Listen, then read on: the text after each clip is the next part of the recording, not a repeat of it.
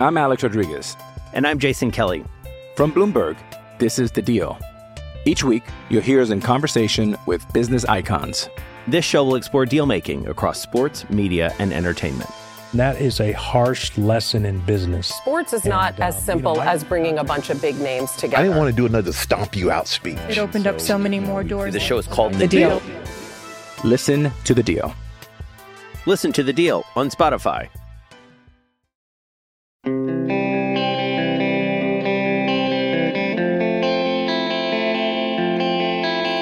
Almost all the talk about Jake Guentzel this summer would have to do, naturally, with the ankle surgery that he just had and how much time he'll likely miss to start the coming N H L season. But there's another issue that'll pop up that's much more significant soon after. Good morning to you. Good Tuesday morning. I'm Dan Kovacevic of D K Pittsburgh Sports, and this is Daily Shot of Penguins. It comes your way bright and early every weekday if you're into football and or baseball. I also offer daily shots of Steelers and Pirates, the same place that you found this. Jake is as good as any winger in the league for counting on thirty-five to forty goals for a given season. We agree on that? Okay. Jake's twenty-eight years old. We have to agree on that.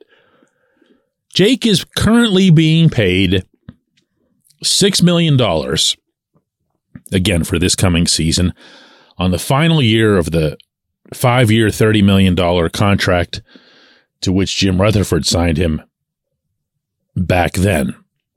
Wonderful, wonderful deal from the team standpoint. One of the best bargains in the league. No offense, Jake, but the Penguins really, really got you on that one. Not that he's, you know, scrounging around for pennies on the floor, but he's been underpaid through the prime of his career. Jake is going to be an unrestricted free agent next summer, unless the Penguins get him signed before that to another extension. And this is where things get all kinds of layered and complicated, because it's just not as simple as saying, oh, Jake, yeah, he's a total steal. You have to keep him. Absolutely keep him. Well, there are other considerations. There are pros, and believe it or not, there are a couple of cons. The pros are the obvious ones, what I've mentioned already. He's been the Penguins' leading goal scorer for some time now. This is not a new development. He surpassed both Sidney Crosby and Evgeny Malkin in that regard throughout this decade. And that's not a small thing. When you condense hockey down to its most basic basics, it's still about scoring goals. It's still about getting more goals than the other guys do. Another positive, and something that's going to be considered, in addition to really needing to be considered, is that he's Sid's left winger. And if your commitment as a management group, as an ownership group, is to do right by Sid and to give Sid every chance to go for another cup, as was just demonstrated again through the acquisition of Eric Karlsson, you're not letting Sid's winger go. And on top of all that, although I'm not as big a believer in the whole hometown discount concept that some are, this is the only organization that Jake's known. For the most part, this is the only center that Jake's known. I mean, he's had periods of time where he's been with others, you know, notably with Gino, and actually did really well with Gino, I should add. But there's reasons for Jake to say, okay, if I were to go on the open market and teams were to offer eight, nine million a year for me, I could stay in Pittsburgh and get it done for seven or something. It's not unthinkable, even though Jake and everyone associated with Jake would already be keenly aware that he's been playing at a at something of a discount already over the course of his N H L career here. But then there's the other side. if you think about all of the long-term contracts the Penguins have wrapped up in players who are thirty or older, and then squeeze that down to just the guys who are thirty-five or older, almost all of the top six in this equation, top six forwards, fall into that category, meaning thirty or older, and most of the best ones fall into the thirty-five or older. Now, you and I can go back and forth as to whether or not Gary Bettman's ever going to allow the salary cap to go up from eighty-two, eighty-three million, but it's not going to go up that much, and it's not going to go up that fast, even when it does.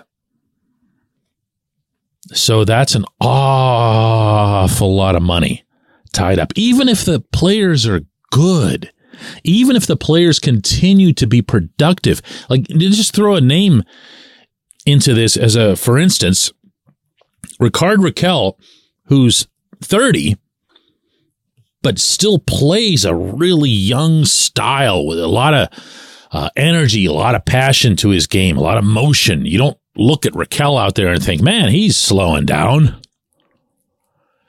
But Rakell is one of those guys. He's signed here for five years. He signed at five plus. Brian Rust is in there as well. A little bit of a down year for him, this past one, but still a really important player for this franchise now and into the future. Those are all commitments across the board. And what ends up happening if you're Dubas is you kind of reach the point between those commitments and the various no movement, no trade, limited this, limited that, that exist on this roster where you can't really build much other than to just keep the same people and try to get creative by moving this or moving that or whatever, all that crazy creativity was that went into the Karlsson trade, and just kind of hold on for two, three years. If you add Jake to that, even though Jake would be the youngest of that group by a little bit, even though Jake would almost certainly continue to be a highly productive player for you, you still got to think about the overall package. You still got to think about all those thirty plus players who are making all this money for so many years to come. When we come back, J one Q. I'm Alex Rodriguez. And I'm Jason Kelly. From Bloomberg, this is The Deal. Each week, you'll hear us in conversation with business icons. This show will explore deal-making across sports, media, and entertainment. That is a harsh lesson in business. Sports is and not as simple you know, as bringing a bunch of big names together. I didn't want to do another stomp you out speech. It opened so, up so many more doors. The show is called The, the deal. deal. Listen to The Deal. Listen to The Deal on Spotify.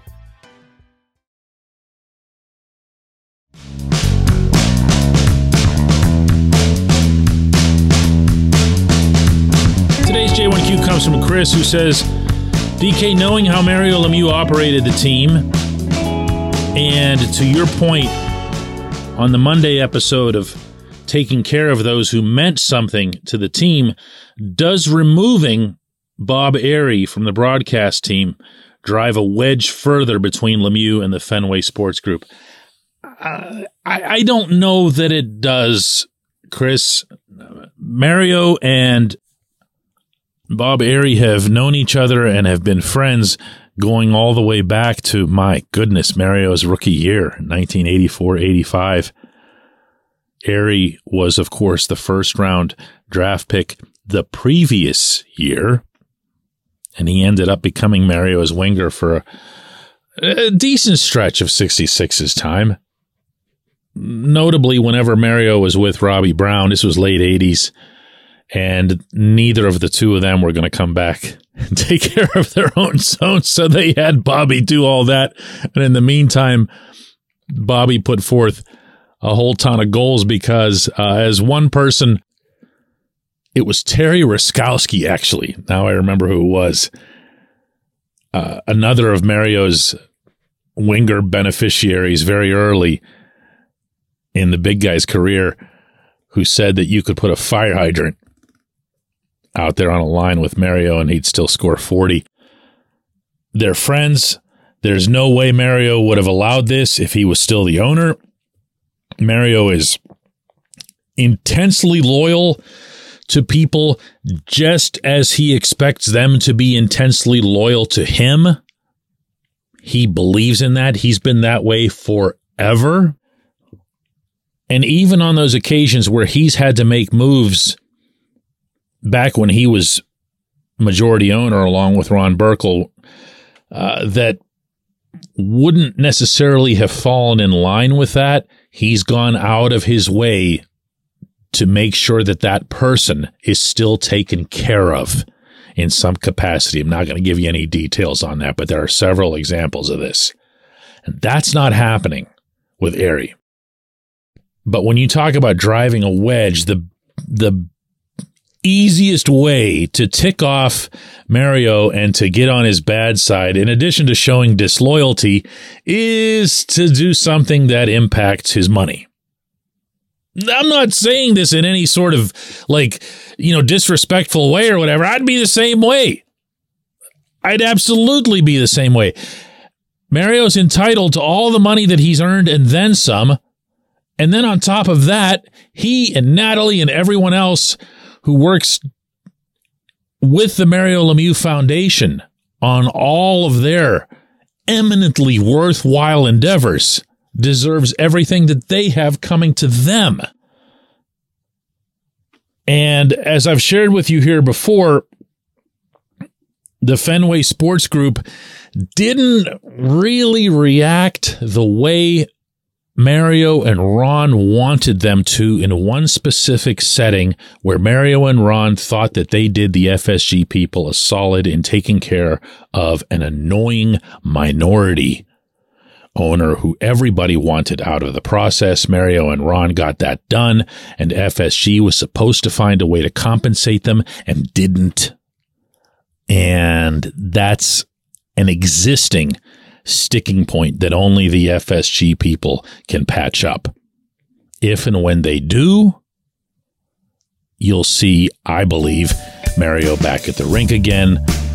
Not the way he was as owner and everything, but you'll see him more than once a year, which is what he was seen this past season. I appreciate the question. I appreciate everyone listening to Daily Shot of Penguins. I'm going to do another one of these tomorrow.